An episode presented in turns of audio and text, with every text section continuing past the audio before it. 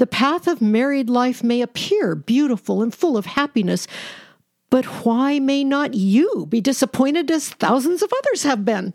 And I want to say, really? Well, that's an attractive future. Welcome to Former Adventist Podcast. Grab a cup of coffee and join Colleen Tinker and Nikki Stevenson as they discuss their life after Adventism. Welcome to Former Adventist Podcast. I'm Nikki Stevenson. And I'm Colleen Tinker. This week, we continue our series examining the Seventh day Adventist fundamental beliefs with number 23 on marriage and the family. Can you believe, Colleen, that we only have five left? No, I can't. I cannot believe it. And given the topic that we'll be covering today, there may be some content that you don't want your children to listen to. So, just a little fair warning. Now, this doctrine is cloaked in moral language that builds the generational propagation and preservation of the organization right into its philosophy of righteousness and moral failure. It's another great example of the bite model type of mind control used by cultic groups. If you don't know what I'm referring to, go back and listen to episode number two, where we talk about mind control and Yes. Seventh day Adventism. Growing up a multi generational Adventist, the ideas presented in this doctrine are as normal sounding as a 12 month calendar year. Adventists only marry Adventists. Good Adventist kids attend Sabbath school every week and go to Adventist school from pre first to postgraduate university. Children learn to be good Adventists from their good Adventist parents who have family worship every day, twice if they're really good. Like Richard's family. Uh-huh. and if parents do all this right, their kids marry Adventists and don't leave the group when they're grown, thus winning their souls for the kingdom. As one would expect with any solid bite model method of behavior control, mingling with the world outside of the Adventist system, when there is a perfectly good option to remain insulated, is strongly discouraged and can even be seen as a moral flaw or lack of true commitment to God's special remnant message. This system has its own replication built into it, so that even if the message of Adventism has little success in the secular world, it will continue to survive on the offspring of its members. As we know, leaving Adventism for a Christian church is not acceptable. And so, woven into these fundamental doctrines is a commitment to keep like with like at all times. And this doctrine tells us one way to do this. But before we begin to unpack the chapter, let me remind you that we love hearing from you. So please write to us at formeradventist at gmail.com. Visit proclamationmagazine.com to sign up for our weekly emails containing new ministry material every Friday. You can follow us on Facebook and Instagram. And if this podcast has been an aid to you in your journey out of Adventism, we would love for you to share your experience by writing a review wherever you listen to podcasts. So, Colleen, I have a question for you. Oh, oh dear. After reading this chapter, can you recall any family that you knew inside of Adventism or that you've become familiar with after leaving Adventism as you work with former Adventists mm-hmm. who mirror what you read about this week? No. This chapter is flowery, syrupy. Saccharine is the word that came to mind. As I read it, I felt ick.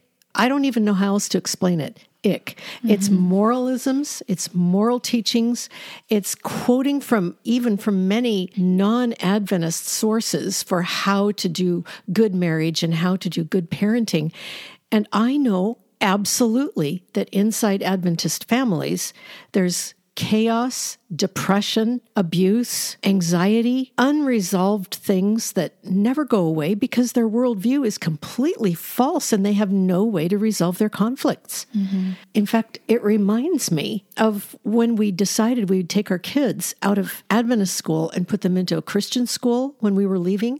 Our younger son was going into the sixth grade and he was upset at changing schools. And I sat him down and said, So, why do you think we want to change schools for you? Because it's Adventist. And I said, Well, what's wrong with Adventist? And he said, Ellen White. And I said, Well, what's wrong with Ellen White? And he said, She was a false prophet.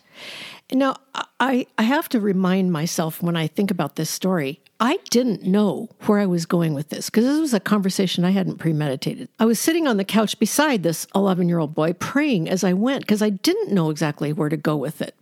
And when he said she was a false prophet, I remember saying to him, Well, if she was a false prophet, where did her visions come from? Nikki, I had never thought of that before. That question had never actually entered my head. Mm-hmm. And he said, Satan. And I said, praying as I went, because Satan is part of the way Adventism is founded and is part of the formation of the doctrines, they can never resolve their conflicts because they don't have truth. And I said, Satan has a claim on Adventism. And when we send you to a Christian school, it won't be that there won't be problems, but the foundation will be Jesus and truth instead of a false religion and a false prophet that had ideas from Satan. There will be hope for resolving conflicts. There will be hope for having good relationships. And that kid sat next to me, unfolded his arms, his body relaxed, and he said, Oh, okay. I will never forget that. But I was horrified. And I went to the phone and called Richard and told him about the conversation what our son had just said. And he was quiet a moment and he says, I think he's right. And when I think about this chapter, Nikki, that's what I think of. This chapter is presenting itself as oh so Christian, oh so mainstream, oh so biblical, oh so pro family, pro life, pro children, pro parent. And yet behind the scenes, I know what Ellen White said. And most Adventists do too. And even if they don't know what she said, they were raised in the shadow of what she said. This isn't how Adventist families function. What about you? What was your reaction to this? I was just frustrated because I felt like I could see right through what they were doing. Yeah. They were trying to sound Christian. Mm-hmm. They even pulled in some some stuff that the secular world would agree with mm-hmm. related to family and the benefits of family. And they kind of packaged all of this together to mm-hmm. look good and acceptable. And then they tucked in all of these shackles. You know, like we've talked about in the past. More shackles to Yes. keep people in Adventism. They've moralized even Adventist education. And so they usually find a way to betray their anti Trinitarian perspective Yes, they do. in their chapters. The other thing that was interesting to me too in the chapter is they talk about marriage and they talk about the unity of the husband and the wife. Even there, they betray their poor understanding of the gospel when you understand that marriage is a picture of, of Christ and his church. It was just really frustrating. I don't know how else to answer it. I, just felt felt very frustrated through the chapter. Even felt like some of their descriptions of marriage were a little hallmarky Oh, yes. they don't leave a lot of room for true biblical marriage on this earth. it's true with the sinners. so true. Yeah, it's not real. It didn't feel real. It didn't address real issues. And what I realized is I read through this chapter that all of these high, flowery sounding explanations of how good marriage is and how wonderful parenting is, etc., etc., was actually headed towards one goal make new Adventists Yeah. and keep them in. Yeah, And if you don't, it's on you. exactly. And then in the background, as you're reading the chapter, don't you have all of those other quotes that Yes. you've read in the past that Ellen White has written about marriage and uh-huh. about raising children and about children in general? Yes. It was kind of horrifying to know what the prophet really taught and what they're trying to present to the world with this chapter. And they are trying to conceal what the prophet really taught. And yet they are designing the goal and focus of this chapter on her ideas. It's the most double speak, frustrating. This is one more of those alligator claws that pins you down and makes you realize that if you don't propagate Adventism in your life and family, you're lost forever. one of the features of a bite model system is that you don't expose all of what is behind the group at first. As you're trying to get people in, there's a lot you don't expose. And Ellen White had an awful lot to say about marital sex Yeah. and about raising children sexually pure. In fact, that whole health message really originally was about staying sexually pure, keeping your husband pure, keeping yourself pure, and making your children pure. Even if it means tying their hands to the bedposts. Absolutely. And she did write that. But this chapter doesn't mention that. So why don't we read the doctrine? Again, it's a pretty long doctrine, which is an interesting thing because whoever heard of how to have marriage in the family, just marriage in the family being a basic fundamental belief for a church? Yeah, this is part of what they have to sign in order to be baptized. Yeah. And it's interesting that contained in it is a commitment to get your kids in Adventist education. This again is it's more dollar signs. So this is fundamental belief 23, marriage and the family. Marriage was divinely established in Eden and affirmed by Jesus to be a lifelong union between a man and a woman in loving companionship. For the Christian, a marriage commitment is to God as well as to the spouse and should be entered into only between a man and a woman who share a common faith. Mutual love, honor, respect, and responsibility are the fabric of this relationship, which is to reflect the love, sanctity, closeness, and permanence of the relationship between Christ and his church. Regarding divorce, Jesus taught that the person who divorces a spouse except for fornication and marries another commits adultery. Although some family relationships may fall short of the ideal, a man and a woman who fully commit themselves to each other in Christ through marriage may achieve loving unity through the guidance of the Spirit and the nurture of the church. God blesses the family and intends that its members shall assist each other toward complete maturity. Increasing family closeness is one of the earmarks of the final gospel message. Parents are to bring up their children to love and obey the Lord. By their example and their words, they are to teach them that Christ is a loving, tender, and caring guide who wants them to become members of his body, the family of God, which embraces both single and married persons. I don't know why this one is so particularly nauseous to me. and you read through this. What stands out to you, Nikki? What what grabs you in this one? Coming oh. from the perspective of knowing Adventism. Shall we start at the top and work our way down? Uh, yes. like there's so much here. Well, first of all, they talk about marriage being a loving companionship. And in fact, marriage is a covenant relationship that reflects the relationship of Christ and his church. They also talk about the fact that a man and a woman should share a common faith. And anyone who's spent any time in Adventism ought to be able to understand. They're saying Adventists marry Adventist. Absolutely. That's what that's talking about. Mm-hmm. They even take 1 Corinthians 7 7, where Paul talks about not being unequally yoked mm-hmm. with unbelievers. And they make that say, you see, you can't marry an unbeliever. If you're an Adventist, you can't marry just a normal Sunday Christian. Mm-hmm. And by the way, I would agree with that, but for the opposite reason. right. The Christian will be blindsided by the cultic nature of the Adventism and you'll never get out of the web. It really is sad. People will date and fall in love and get married, and then there's the battle. What do yeah. we do? What day do we go to church on? And it happens to get much worse when the children come because Adventists feel instinctively, based on the worldview, but they don't even always know where it comes from. They instinctively know that they are responsible for their children being Adventist. Yeah. And that if they don't keep that Sabbath, and they're here for the last days. Everybody's going to die. Yeah.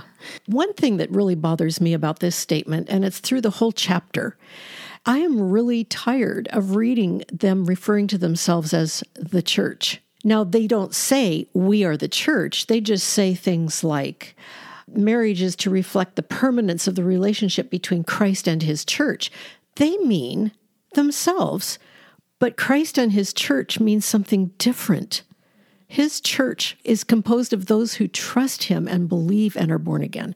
And they don't have any concept of that and they don't have the true gospel. So for them to use that phrase and appropriate it to themselves is misleading and it sounds good to person who is outside, but inside is just more confusion and more guilt.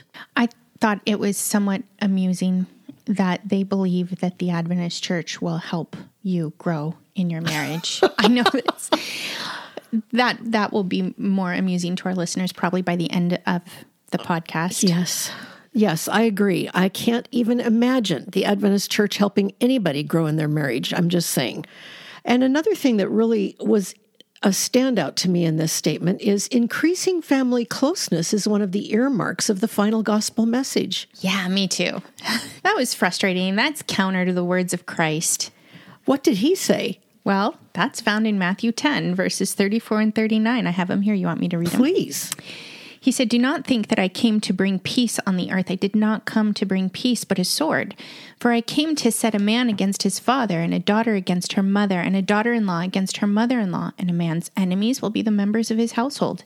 He who loves father or mother more than me is not worthy of me, and he who loves son or daughter more than me is not worthy of me.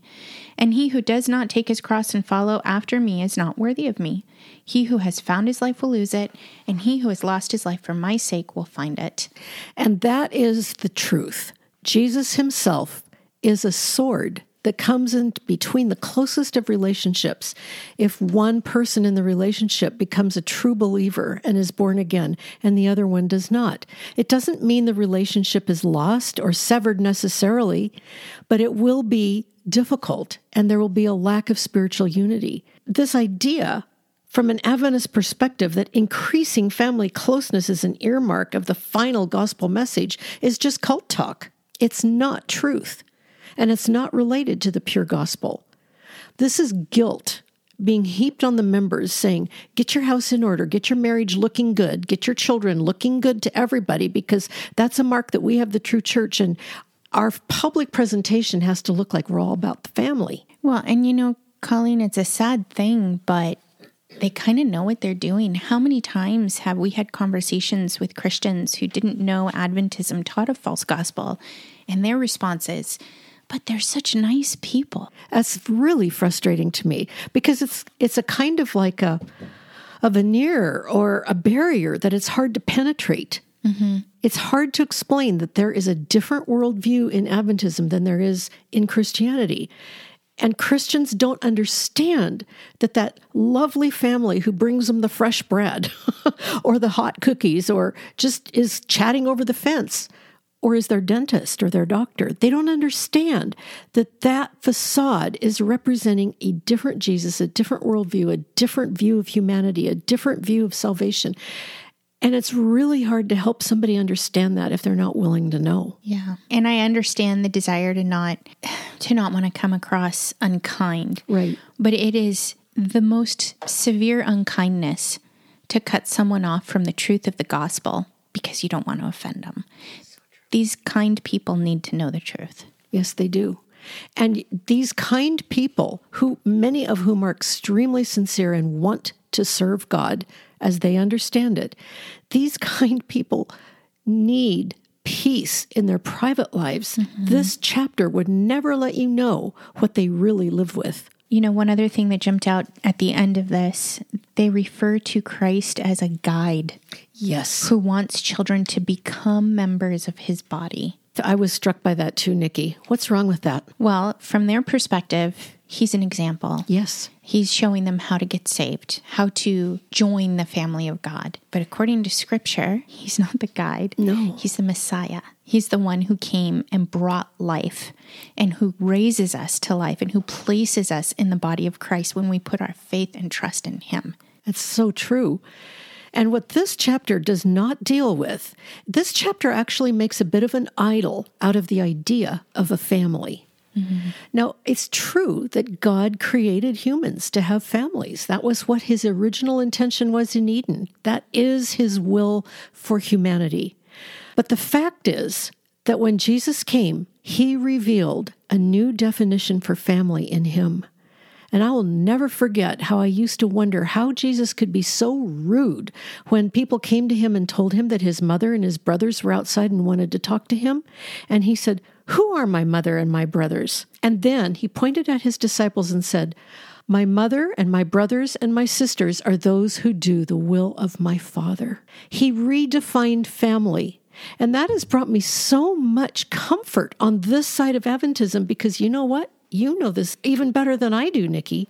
We lose family mm-hmm. when we leave Adventism. The human family is not the idol that this chapter makes it look like. Not only the idol, but the road to salvation. They make it a salvific issue. Yes, they do. I hadn't thought of it that way quite. In fact, I'm going to read a quote here from Ellen because this is so clear to me that this is a salvation issue. And this chapter doesn't reveal this, but these things are all in the background. She says, and this is from um, one of her letters, it's from a collection called the Ellen G. White Letters and Manuscripts, Volume 1. Parents, I saw stood in the place of God to their children, and they will have to render an awful account whether they have been faithful to the little few that have been committed to their trust. I saw that you were rearing children to be cut down by the destroying angel unless you speedily turn square about and be faithful to your children. Think you that God can cover or hide iniquity in children and preserve them whom he hates? No, never. God hates unruly children who manifest passion and evil tempers, etc. He cannot save them in the time of trouble. They will be eternally lost through parents' neglect. Their blood will be upon their parents. How can parents be saved with the blood of their children upon them when they might have saved their children? Nikki, I believed that. I believed as an Adventist that my children's belief in God and being at first Adventist depended on me. And I would be guilty before God if they didn't accept my views of Adventism. That's doctrines of demons. Yes, but that's underlying this chapter. Now, this chapter doesn't quote anything that harsh. No. But it makes it very clear that this is the goal of family you make little Adventists, you keep them Adventist, and you keep your marriage looking good, no matter how it feels. But you keep that marriage looking good on the outside so that people will be attracted. They say right in their introduction that the home is a primary setting for the restoration of the image of God in men and women. And they say that harmonious family life demonstrates the principles of Christianity truly lived out, revealing the character of God. That's high responsibility. Yeah. And if you don't have harmonious family life, then you're failing God by not representing Him. Mm-hmm. You're not revealing Him. And how on earth are you supposed to have a harmonious family life when you enter marriage with so much guilt and so much expectation and so much denominational demand that you behave in a certain way and that you better like it. It brings me back to what we've said about fundamental belief number 18. That's where we met the alligator. That's where we met Ellen White. And Ellen White is like Adventism's secret sauce. They can sound pretty normal if they just talk about the subjects that Christians talk about, even marriage and family. They can sound pretty normal. But they've tucked Ellen White into the center of their belief system. And when you accept that she is the voice of God, every single word she wrote is current, present truth mm-hmm. because it came from her and she has prophetic authority. So even if you don't know that she wrote a paragraph like that, condemning parents to eternal damnation if they don't make their hateful children be good, even if you don't know she wrote that, you somehow implicitly are infused with that sort of fear and anger. It colors the Adventist family because it comes from the prophet. And everything they say is derived from these things. And that's only one of many things she has said. You know, I, I noticed a lot of generational abuse inside Adventism, multi generational Adventist families. And I've wondered since leaving if some of that started way back listening to some of the stuff that she's written to families about how to take care of their children and what to expect from them, even if she never told parents to beat their children. Right. The fact that she put the salvation of their souls squarely on the shoulders of the parents would create a franticness yes. in the parents that would drive desperate measures mm-hmm. to get their children in line. So, spiritual abuse has consequences that trickle down in really horrifying ways. I know that when our boys were little, I felt a lot of that franticness. I have to get this all in order. Mm-hmm. It's just horrifying to me now when I think about the way I would feel and the way I would project my own anxiety to my children. You know, I have to say, the Lord has been so gracious as He's brought me into Himself and brought our children out into Himself too. But I remember so distinctly when our younger son was 16, I realized one night that my franticness with his typical teenage lack of willing obedience to do whatever I said at the moment I said it.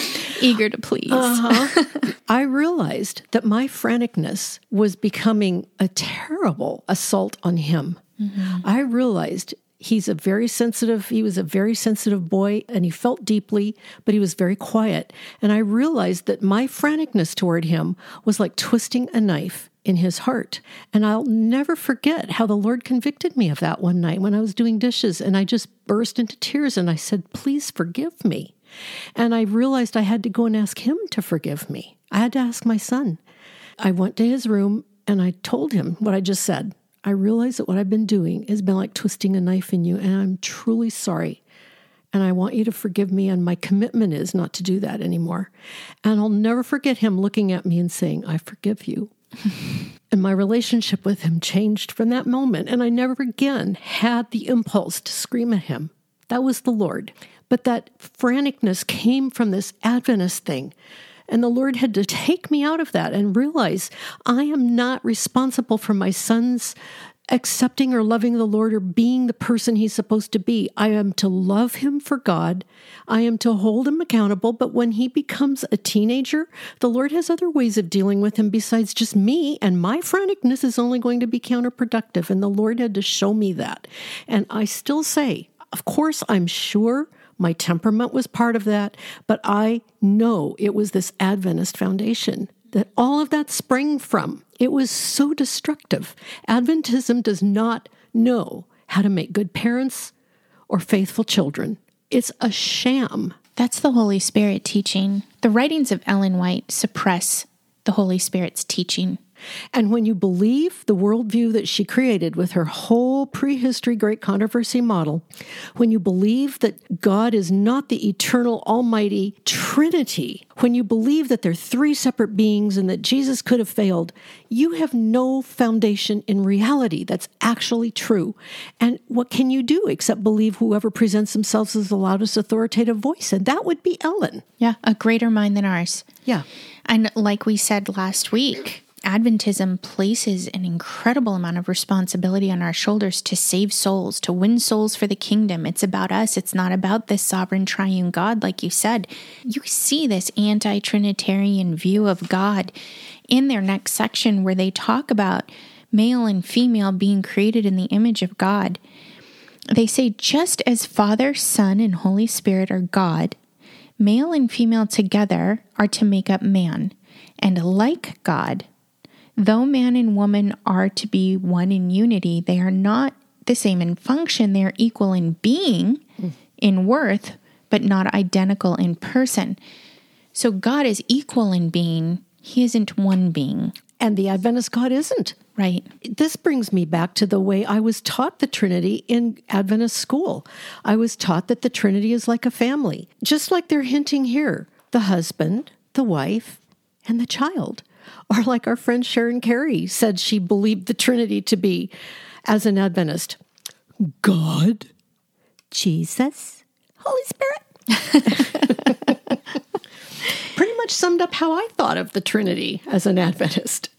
Yeah, well, and if you think about God that way, then you actually put yourself or Ellen in that mix because you can tell by the the tone of your voice that they each have different levels of power and yes. ability, right? Mm-hmm. And so then you need Ellen White to come in and fill in another hole, mm-hmm. and you need us to come in and save souls and vindicate God, right? And we become this big group, unified effort to save humanity and God.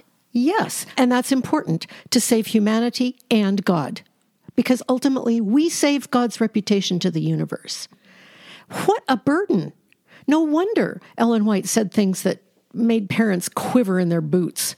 I just have to say, she even said this We should not make it a practice to place upon our tables food which would injure the health of our children. Our food should be prepared free from spices. Mince pies, cakes, preserves, and highly seasoned meats with gravies create a feverish condition in the system and inflame, what do you suppose? Animal passions. Exactly. We should teach our children to practice habits of self denial that the great battle of life is with self, to restrain the passions and bring them into subjection to the mental and moral faculties. There is nothing here about teaching your child to trust the Lord. There is nothing here about the Lord Jesus loving us, the Father loving us, the Spirit loving us, and sending Jesus to be the propitiation for our sins. No, it's beat them into submission and figuratively or reality and make them get their minds in order and submit to moral authority that comes from Ellen. And one last thing she said about children here, and this was from a letter she wrote to her own son, Willie. The Lord loves those little children who try to do right, and He has promised that they shall be in His kingdom, but wicked, naughty children God does not love. He will not take them to the beautiful city, for he only admits the good, obedient, and patient children there. One fretful, disobedient child would spoil all the harmony of heaven. I hear things like that, and I think of the things some people will say about how she wrote some really good things. She was a great devotional writer. I don't think she was a prophet, but she wrote some really good things. I don't care if right. she wrote some really good things. She wrote that, and that's enough to discard her. Absolutely. Because she's misrepresenting God. Yes, she is. And she herself said either everything she wrote is from God or it isn't, including her letters. Yes.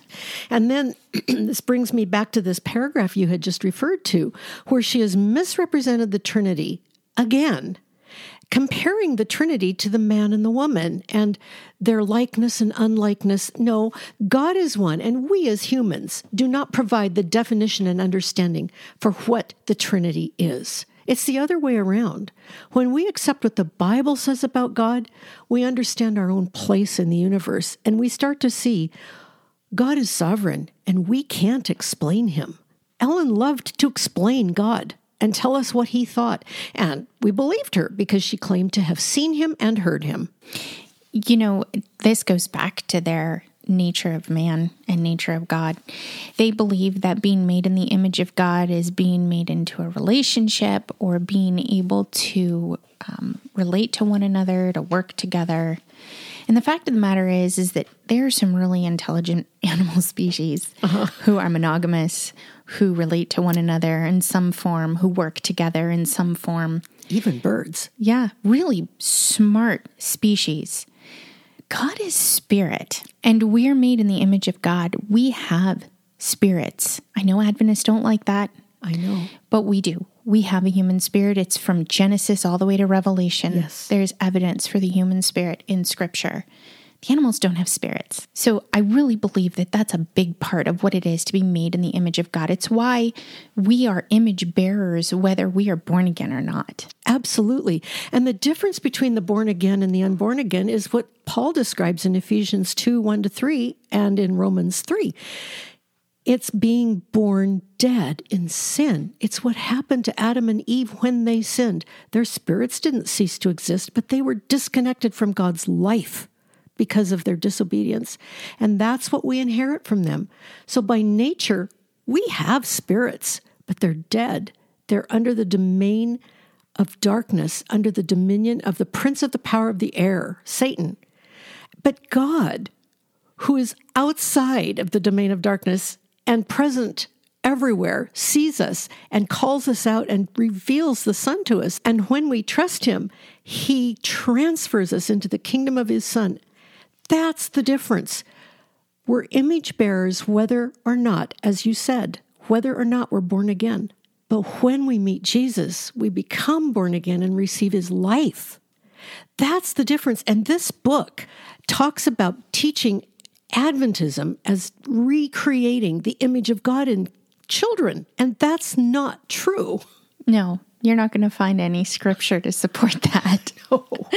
You know, when they talk about marriage, and they describe kind of like the perfect marriage. I have in my notes Hallmark marriage uh-huh. because there are like no problems. But at the end of it, they say, to become one flesh means that two persons become completely one with body, soul, and spirit, and yet there remain two different persons. What on earth do the Adventists mean when they say husband and wife become one spirit? What does that mean to them? I don't know unless it just means attitude. It must. The spirit of positivity. Yeah. We're working together.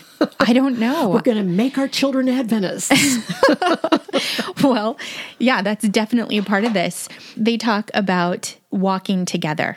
And this is where they get into Adventists marrying Adventists. yes. They say clearly scripture intends that believers should marry only believers, but the principle extends even beyond this. True oneness demands an agreement as to beliefs and practices. Differences in religious experience lead to differences in lifestyle that can create deep tensions and rifts in marriage. To achieve the oneness Scripture speaks of, people should marry others within their own communion. There it is. You know, I want to just say, I get actually quite a few emails from people who say, I'm dating an Adventist, or I'm engaged to an Adventist, or my son is dating an Adventist. What should we do? Is this a problem? Can this work? And I want to say right here in the fundamental belief book, Adventists themselves tell you from their perspective, this can't work. And I want to say this again.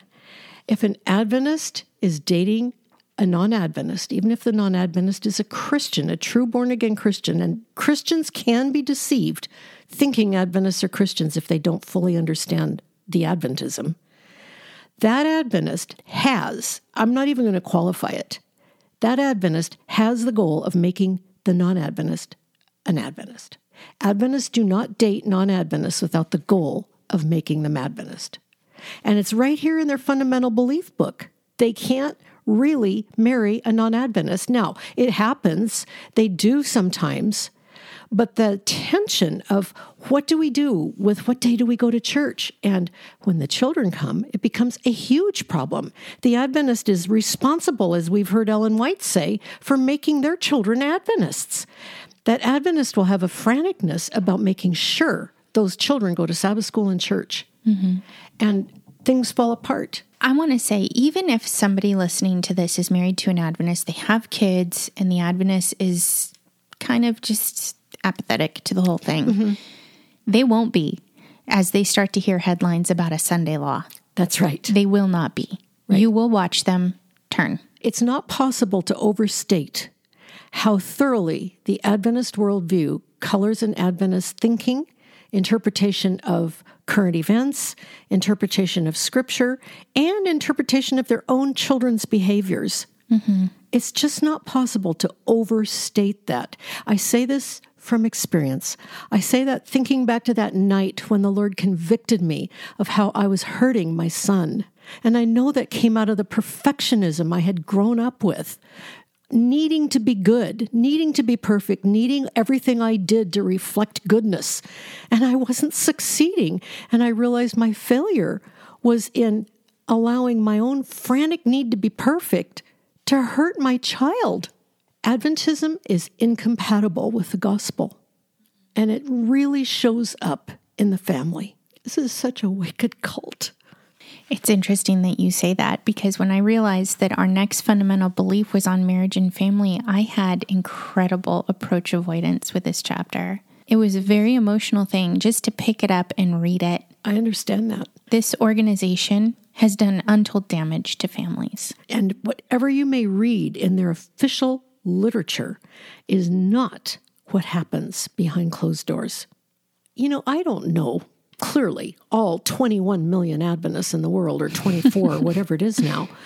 But I do know that since we have been working with Life Assurance Ministries since the year 2000, I have not met anybody coming out of Adventism who has not suffered some form of abuse.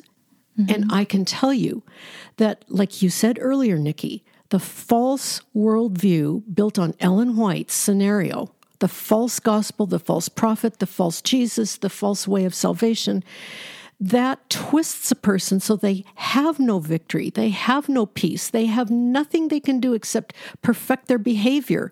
And for Adventist parents, the way their children perform, their grades in school, their success with their music, their acceptance into the best schools, into a, a, medical school especially, the way their children perform is a public reflection in their minds on them as human beings. And as I came into belief in Christ, our sons were 11 and 15 when we took them out of Adventist schools. And as I came into greater and greater trust of Scripture and belief in the Lord Jesus, I began to realize that my feeling that my sons were a reflection of my success was just a false view. God made them individuals, and I was here to love them for Him and to help them learn to trust Him. I was not here to make them look good so that it could be proven that I was faithful, so that it could be proven that my worldview and my Adventism was superior. Mm-hmm. And it's horrifying to me to think how twisting all of that has been in Adventist families. That was one of the wonderful things that you taught me when I first started coming around. When I met you guys 11 years ago, Joshua was three and Abby was 10 months old. And so I raised them through their toddler years here in front of y'all. And I can't tell you how many times one of them would be on the floor crying or upset. And you would probably notice that I was getting tenser and oh, tenser. Oh, and, and you would put your hand on my shoulder and you would say, It's okay. This isn't about you. And I would just relax and I would feel supported. And you encouraged me to love those kids for the Lord, knowing that the Lord loves them more than I mm-hmm. do and that He's got them and He's going to help me yeah. raise them. That's not the messaging that you get in Adventism. Not even. And if somebody listening is getting that message, I want you to know you're blessed. That's not the norm. That's not the norm. That's not the norm. so, as an Adventist, I knew that I had to raise my kids Adventist. Mm-hmm. I knew they had to be surrounded by Adventists. And all of our life choices had to be submitted to that reality. This book made even more clear the fact that that didn't come from my own head. That came from the culture I grew up in where they're talking about children. They have a section under commitment and they say Christian parents, they mean Adventists, mm-hmm. Are to dedicate their children to God's service at the earliest possible moment of life. Seventh day Adventist congregations provide for such a dedication with a simple ceremony in which, before the congregation, parents present their children to God in prayer. And then they go on to say, in this service, the parents also dedicate themselves to educate the child in the way of the Lord, so that the image of God will be formed in the child. Oh, yes. To reach this goal, parents will bring their children to Sabbath school and church regularly so that the little ones become a part of the body of Christ early in life. Then, as the child reaches school age, the parents and church will make every effort to enable him or her to have the Christian, aka Adventist, mm-hmm. education that will nurture that child's love for the Lord even further. You know, by the time I got to that paragraph, I'll admit, Nikki, I could hardly read it. The idea that the parents are in charge of placing the child in the body of Christ? Are you kidding me? That is the monergistic work of God Himself. Absolutely. But that's what Ellen White said in those quotes I read earlier. And the parents are held responsible if it doesn't happen. And the church is to make every effort. You know, it's interesting. Christian education is expensive. Yes. And I'm talking Christian, not yeah, Adventist. Adventist is expensive, but Christian education is expensive. I've noticed there doesn't seem to be a lot of churches paying for kids to go to Christian school, which was new to me. I wasn't right. used to that. And as I've thought more and more about it and reflected on that again with this chapter, I realized the reason that these Adventist schools are paying to put kids in Adventist schools, it's not just, oh, we're compassionate or we're socialistic.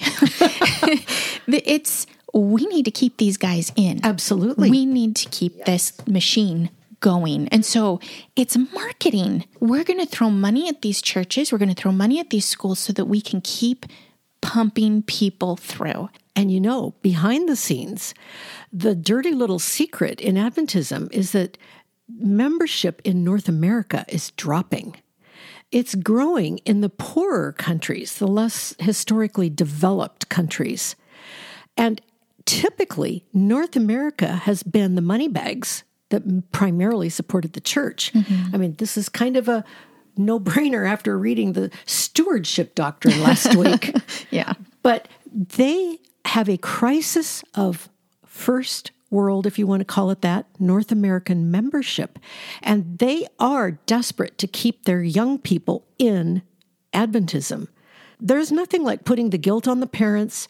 There's nothing like paying to get them into the Adventist schools because once they're indoctrinated, once they're married into another Adventist family, once the Adventist organization has educated them and perhaps employed them, mm-hmm. you've got a family that's Adventist. And even if they don't agree with everything, like so many Adventists in Southern California will say, Oh, I don't agree with all that. Mm-hmm they stay because their worldview is Adventist. I was a multi generational Adventist, five generations in on my maternal side, and I can tell you there's a significant number of people on that side of the family who do not practice Adventism mm-hmm. as you would expect them to, and yet they are 100% committed to the ultimate worldview of Adventism. So, what you just read is their modus operandi they have to keep their kids Adventist. And this is all in the guise of we're such a family oriented religion. But the fact is, it's guilt driven, it's pressure, it's mandates, it's false prophet driven, and your salvation is at stake if you don't make it happen. And they come right out and say, since the family is the very soul of the church and society, the Christian family itself will be the instrument of winning and holding its members for the Lord. The Christian family itself, aka Adventist, not Christian. And I just have to say, and this is something that is probably harder to talk about than the parent child thing. Their expectations and their descriptions for how a marriage should look is so far afield from what Ellen White said that I found it really difficult to give the, any credence to this chapter. Yeah. Except that I realized it was PR, like you said. It's PR talk. It's internal, how do we market ourselves talk. Because the reality is, marriages don't look like this book says in Adventism. Ellen White had a lot to say about marriage. And it's pretty horrifying stuff, actually. I have a few quotes here from her, and I'm just going to read them because this is underlying everything in this chapter. The people who wrote this chapter know this stuff, and they're not denying this stuff. They're just trying to give people tools so they can fake it till you make it, I guess. You get them in the door. Yeah, get yeah. them in the door. One of Ellen's quotes that particularly hit me as a wife was one of her counsels for wives. And she says, I have also been shown, and you notice, Nikki, how she always was shown mm-hmm. this horrifying stuff that she's about to say. And I want to say, I'm sure you were, but it wasn't God who showed this to you. That needs to get the attention of the hearer because she is claiming authority from God now. Everything that yes. comes next, she is claiming came from God. It binds the conscience of the Adventist believer. I have also been shown that there is often a great failure on the part of the wife. She does not put forth strong efforts to control her own spirit and make home happy. There is often fretfulness and unnecessary complaining on her part. The husband comes home from his labor weary and perplexed and meets a clouded brow instead of cheerful, encouraging words. He is but human and his affections become weaned from his wife. He loses the love of his home, his pathway is darkened, and his courage destroyed. He yields his self respect and the dignity which God requires him to maintain. I will freely admit marriages have struggles. Women have struggles. Men have struggles.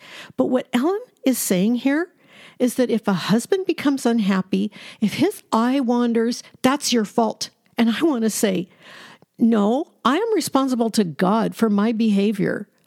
And she's not speaking to believers.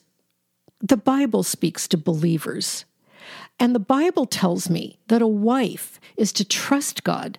A wife is to be aware that the Father is her Father, and she's not to give way to any fear, as Peter says in 1 Peter 3.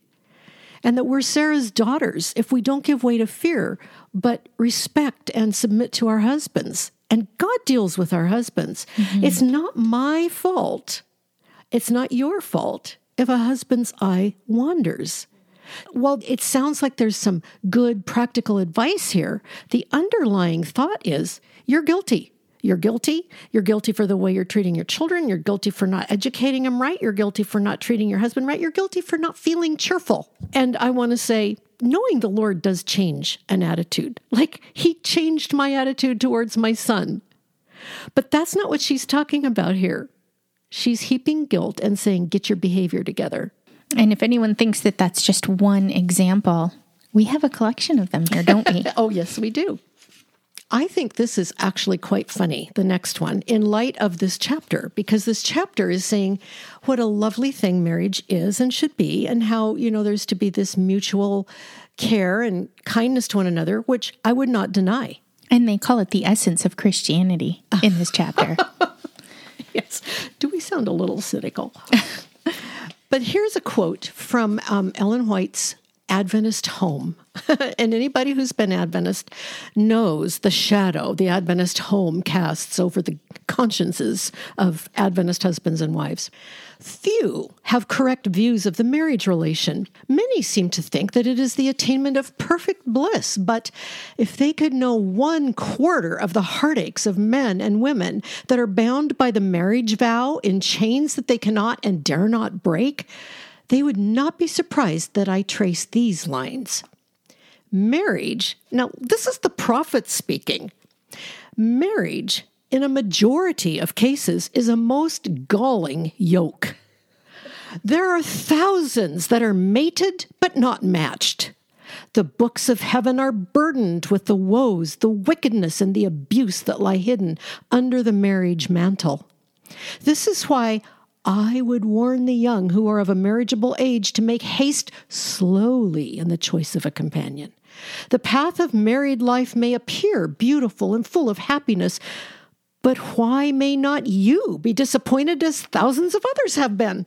And I want to say, really? Well, that's an attractive future. Nikki, you've often commented about um, Abby, your daughter's reaction to uh-huh. visiting the Whites' home uh-huh. in Battle Creek Village. Talk about that. Oh, it's just really funny. She constantly talks about the fact that Ellen White kept her husband in the closet. because as you climb those narrow stairs and you turn the corner to enter into her room, which takes up most of the second floor of that house, yes. you peek to the right and there's a door and you look in and it's the size of a closet. And there was a bed in there. And the tour guide says, This is where James slept. and you round the corner and go down the little hall, and there's a huge room with, I think, two or three yeah. windows, and it was Ellen White's room with a, I think, a double bed, maybe, yeah, a, or at least it looked like bed. it in that room. Yeah. and a soft, comfortable chair, mm-hmm. a rocking chair. What I thought when I saw that, and when I think about James was kept in a closet, and I couldn't help thinking she received her visiting angel in that room. Mm-hmm. She would write about the handsome young man who visited her and people who served her would talk about the fact they could see the light coming under her door. And it wasn't the light from an oil lamp, it was the light from her handsome young man. She received somebody otherworldly in that room, but James wasn't there. And I just want to say the whole scenario of Ellen White and her visions and her dreams and their internal glimpses into their married life, if you will, I think of this paragraph I just read and thought, huh, she was speaking from her own experience. Mm-hmm. She was a miserable woman, I think, in many ways. Yeah, and if you're ever bored and you want to read through some of the letters she wrote to various people, she tells them who they should and shouldn't marry and why, and so and so he doesn't have a good enough job, and she's just bland. I mean, and I say to myself now, I look at those things and I think, why were you so involved with other people's relationships? This is creepy and invasive. she strikes me as like the first ever YouTube ranter to have an opinion about absolutely everything and everyone around her that she observed. And as I've often said, every single thing God has given humanity for our pleasure and provision and happiness and success, she has denigrated everything. Listen to this. This is from Counsels to the Church, page 136. It is not pure, holy love, which leads the wife to gratify the animal propensities of her husband at the expense of health and life. If she possesses true love and wisdom, she will seek to divert his mind from the gratification of lustful passions to high and spiritual themes by dwelling upon interesting spiritual subjects. It may be necessary to humbly and affectionately urge, even at the risk of his displeasure, that she cannot debase her body by yielding to sexual excess. She should, in a tender, kind manner, remind him that God has the first and highest claim upon her entire being, and that she cannot disregard this claim, for she will be held accountable in the great day of God. My goodness, Nikki, she is advocating that wives stop their husbands and say, My body is for God. I have to answer to Him. I can't give in to you tonight. And then you wonder what Paul's doing, turning over. Well, no, he's not in his grave. Let me. Paul's not in his grave. But then you think of the words of Paul, who said, not to fail coming together as a married couple, except for fasting and prayer. I couldn't even find the reference anywhere in this chapter for 1 Corinthians 11. Now, I'm not going to pretend that this is an easy to explain passage. I will only say that the more I trust Scripture, the more I ask the Lord to show me how to submit my life to His Word, and the more I ask Him to show me how to be faithful to Him and to be faithful to my husband and to be faithful to my family, the more these words make sense. But the Adventists never deal with this. 1 Corinthians 11, 8 through 11. For man does not originate from woman, but woman from man. For indeed, man was not created for the woman's sake, but the woman for the man's sake. Therefore, the woman ought to have a symbol of authority on her head because of the angels. Not completely sure how to explain that. Hmm. And then, however, in the Lord, Neither is woman independent of man, nor is man independent of woman. And then verse 12 For as the woman originates from the man, so also the man has his birth through the woman, and all things originate from God. When you realize that God has made an order in creation, an order that comes from Genesis, and it's part of being in God's image, because Paul also says in this chapter that Christ is the head of the man, the man is the head of the woman, and God is the head of Christ. There's an order that we can't completely explain, but it exists by God's decree. That is not about power, that is about protection. It's about care and responsibility and no one being left out in the open without somebody understanding and looking out for them. And the man knows that Christ is the head of him. And he answers to Christ for the way he treats the woman. This book does not deal with that. This book is just, we have to look out for ourselves. And Ellen says the woman is responsible to God. And there's no sense of honoring the husband as scripture asks her to honor the husband. And she certainly doesn't do a good job of talking about what it means that the husband is the head of the wife as Christ is the head of the church. And how can she? She's not the prophet of a church. In fact, I think that they even said in this chapter that the woman comes the closest on earth to working with God. It does say that. I remember as I first started hearing about some of this stuff when I was leaving Adventism, I thought it was kind of harsh criticism. It, it didn't reflect everything I saw in Adventism. But I want to say, I think everyone listening who has either been Adventist or who is can admit that we don't show each other our worst sides. We don't talk about the things that might shame our family. We have a lot of secrets. We put our best foot forward for each other, not just the world. And I think that we also know that there's a lot of fruit that betrays the kind of abuses that occur inside of Adventism. There are a lot of eating disorders from the health message. There are a lot of instances of sexual abuse inside the school system, in the home. And you know what? If if you don't think you've ever been sexually abused, I just want to say compulsive enemas, that's sexual abuse. Yes. And I know not everybody goes through that, but I know a lot of people grew up under that kind of, shall we say, care yes. from their parents. There are a lot of dynamics emotional enmeshment, spiritual abuse, shame, guilt, manipulation, verbal abuse, even just that sense of not being good enough or loved, that loneliness. That's all the fruit of Adventist teaching. Absolutely. That is not Christianity. Mm-hmm. So don't give up on scripture. Don't give up on God because everything you saw out of Adventism was destructive and painful, because that is not the truth. That is not Christianity. The true Jesus couldn't fail. The true Jesus is God the Son, conceived of the Holy Spirit without sin. He took our sin in himself, in his body to the cross. And he broke the power of sin and he broke the curse of sin. And his sacrifice was sufficient for each one of us. I know what it is to try to come into a worldview that is biblically based after having been immersed in an Adventist worldview. And I know what it's like to realize that I have sinned against others, unconsciously even, because of the sins that were done to me.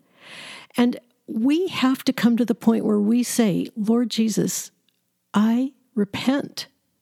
Please forgive me for the ways I have hurt the people in my life that are dear to me, even when I was unaware that I was doing it. I want you to be my Savior. I want you to plant me in reality. I want you to teach me truth. I want to be born of you. And He will do it. His cross is enough, His love is enough. And it's not the love of the Adventist Jesus, which held a guilty condemnation over our heads the real Jesus, finished the atonement. He reigns on high, and we are seated with him at the right hand of the Father when we trust Jesus.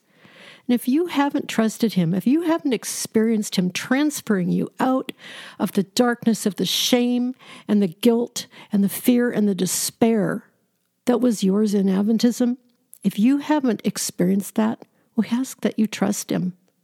And he's faithful. He will bring you into his own kingdom and give you eternal life now. If you have questions or comments for us, write to us at formeradventist at gmail.com. Visit proclamationmagazine.com to sign up for our weekly emails containing new ministry news every Friday. You can also follow us on Facebook and Instagram, and please leave a review wherever you listen to podcasts. And join us next week as we examine Fundamental Belief 24 Christ's Ministry in the Heavenly Sanctuary. We'll see you then.